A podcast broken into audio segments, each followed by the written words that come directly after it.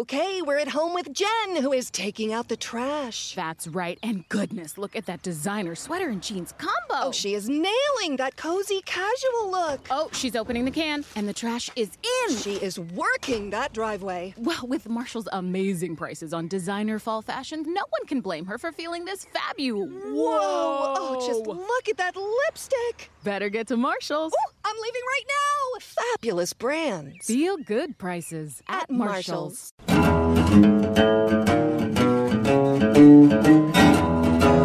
Buongiorno a tutti gli ascoltatori e bentornati a una nuova puntata di Zona Lettura.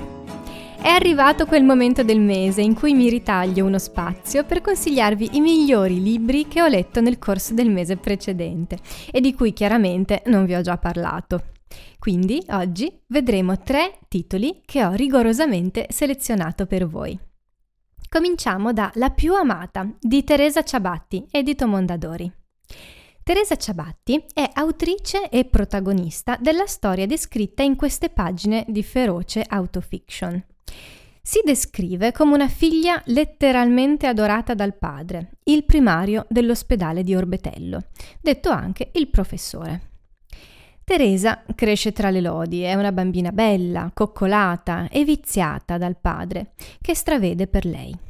Il loro rapporto padre-figlia è invidiabile e vanno d'amore d'accordo. Passano gli anni, Teresa cresce e, abbandonando l'infanzia, cesella ora la sua personalità con tratti sempre più arroganti e superbi, diventando irascibile e molto intollerante.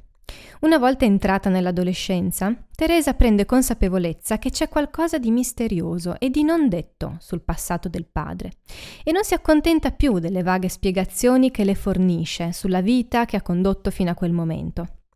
Sente di aver avuto a che fare con fin troppe bugie e tenta quindi di ricostruire la storia della sua famiglia una volta per tutte, scontrandosi con familiari e con la fumosità con cui descrivono gli eventi e il loro passato. In un flusso incessante di pensieri e di ricordi, riportati cronologicamente a zig-zag mediante salti temporali, scopriamo frammenti della vita di Teresa e della sua famiglia, con un impressionante sguardo cinico ed esasperato. Con una scrittura aspra e nervosa, creativa e piena di personalità, Ciabatti ci conduce in un'autofiction esacerbante, aprendo le porte ai meandri più cupi di dinamiche familiari e segreti nascosti tramite una tecnica narrativa innovativa e prepotentemente non lineare.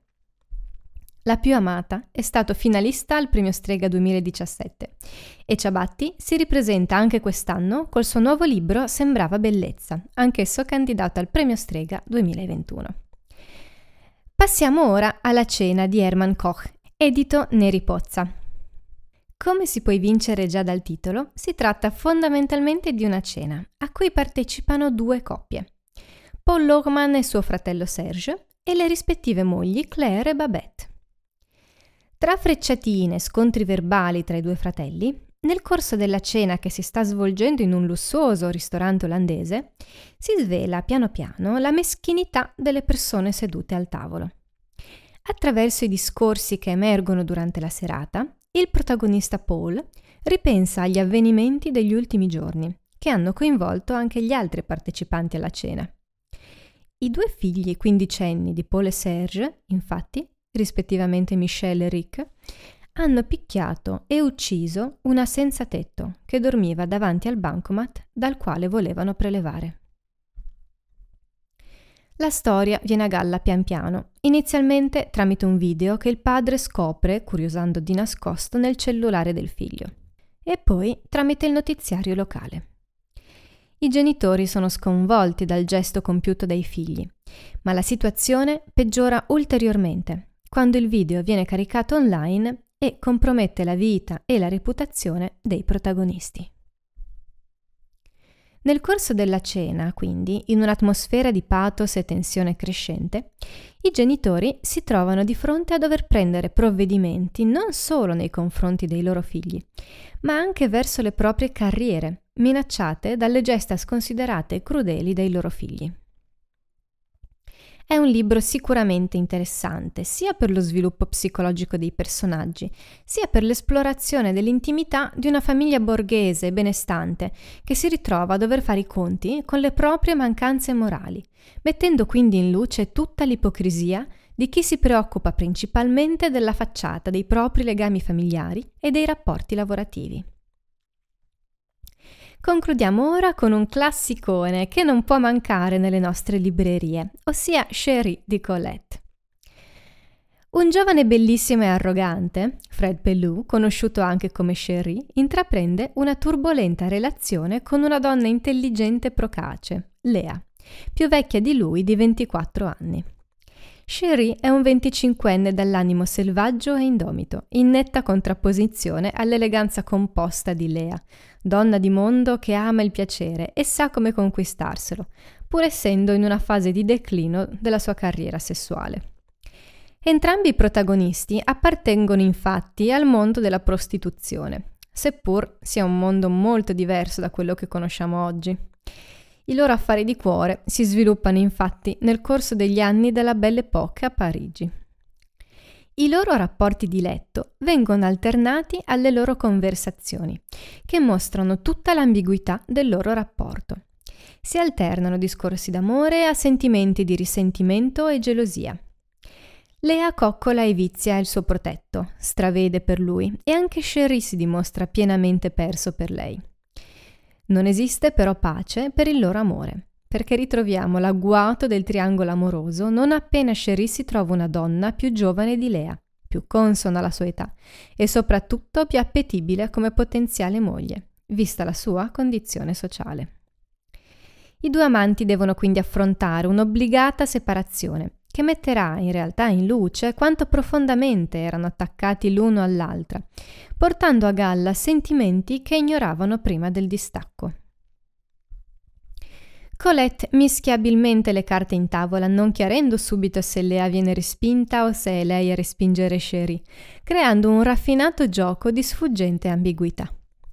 Sta di fatto che il vero padrone della situazione si rivela essere il tempo, che, come viene per consegnare il piacere, viene anche per toglierlo. Il confronto continuo col tempo e con la vecchiaia a cui sono sottoposti entrambi i protagonisti crea una perfetta analogia con la decadenza del loro rapporto, mettendo in risalto il paradosso per cui Cherie, perdendo la sua vecchia amante ormai sciupata, e Lea, perdendo il suo giovane amico scandaloso, si rendono conto di aver perso ciò che di più onorevole possedevano.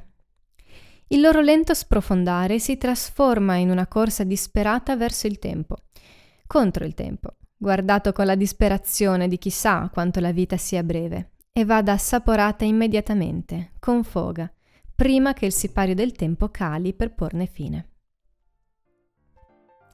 I miei suggerimenti per oggi terminano qua.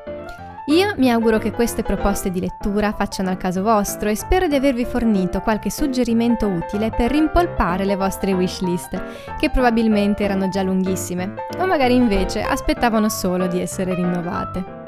Io vi auguro un buon fine settimana e vi aspetto sabato prossimo per un nuovo episodio di Zona Lettura. Avete ascoltato Zona Lettura, un podcast ideato e prodotto da Ludovica Scaramuzzino.